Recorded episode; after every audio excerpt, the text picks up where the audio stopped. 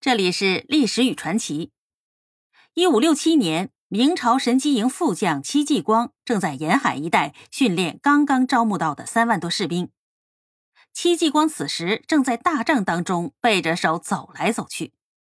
原来呀，戚继光正在为了小妾及儿子与汉都的夫人对阵，其剑拔弩张的态势不亚于一次与倭寇的大规模的决战。民间一直有流传着神勇无双的七大将军，非常的惧内。其实啊，也并不是传说的那样，他原来是并不怕的，只是在对敌的残酷征战当中，他曾经因为维护军法而斩了儿子，所以呢，对夫人那是满心的愧疚。一直有人怀疑戚继光到底是不是斩了儿子。据《仙游县志》记载说，继光至莆田，将出师，烟雾四射。其子印为前锋，勒马回求助师。继光怒其犯令，杀之。看来呀，还真是确有其事。其夫人因为此事一直的耿耿于怀，明令不准七大将军纳妾。但是七大将军还是暗度陈仓了，他私自收了两房小妾，还各生了一个儿子。此事密不透风，七大将军一直是提心吊胆的瞒了夫人十几年，终于在这一天。还是被夫人知道了，夫妻两人对峙，夫人怒不可遏，扬言说：“你杀了我的儿子，我今天一定要杀你的儿子。”戚将军一时无计可施，只能是许以翌日，意思就是说呀，我呀第二天给你个交代。回到了军营里，戚将军已经有了破敌之策，他马上把小舅子找来了，告诉他来龙去脉。然后非常严肃地提出了自己的上中下三策，让他去找他解谈。哪三策呢？戚继光是这样跟小舅子说的：“我的小妾和儿子都留下，这是上策；留下儿子，赶走小妾，那是中策。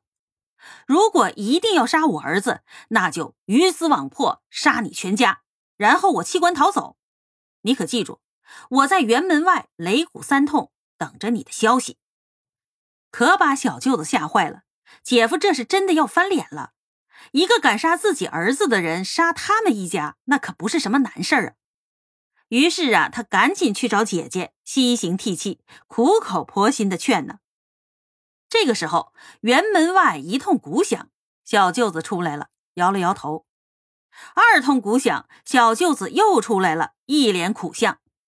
七大将军咬着牙，让再次擂鼓。然后亲兵们刀剑出鞘，喊杀声四起。小舅子大哭起来，再次劝姐姐说：“姐呀，姐呀，你的事儿你死就死吧，为什么要把咱们全家人的性命都搭上啊？”夫人至此知道，再走一步，局面那是必然不可收拾，这才让弟弟出去告诉他的决定：儿子可以留下，小妾绝不能留。而且必须要受几十杖，以解其心头之恨。总比同归于尽的好啊！这七大将军只能把两个小妾送了进去，二人各被杖打了几十下，抱着儿子痛哭了一场，然后凄然离去。两个妾各自归家之后，俱守志不嫁，也算是难得。几年之后，他们也算是熬出了头。夫人呢，不幸病故了，二妾复归宫。明朝有个叫谢昭浙的人说：“时贤为戚将军能处变也。”意思是说呀，戚将军还是很有处变不惊的定力的。恐怕呀，没那么简单。上战场，大丈夫死则死耳，对自己于心有愧的夫人，深不得浅不得。将军在敲第三通鼓的时候，这压力应该不亚于对倭寇的一场决战。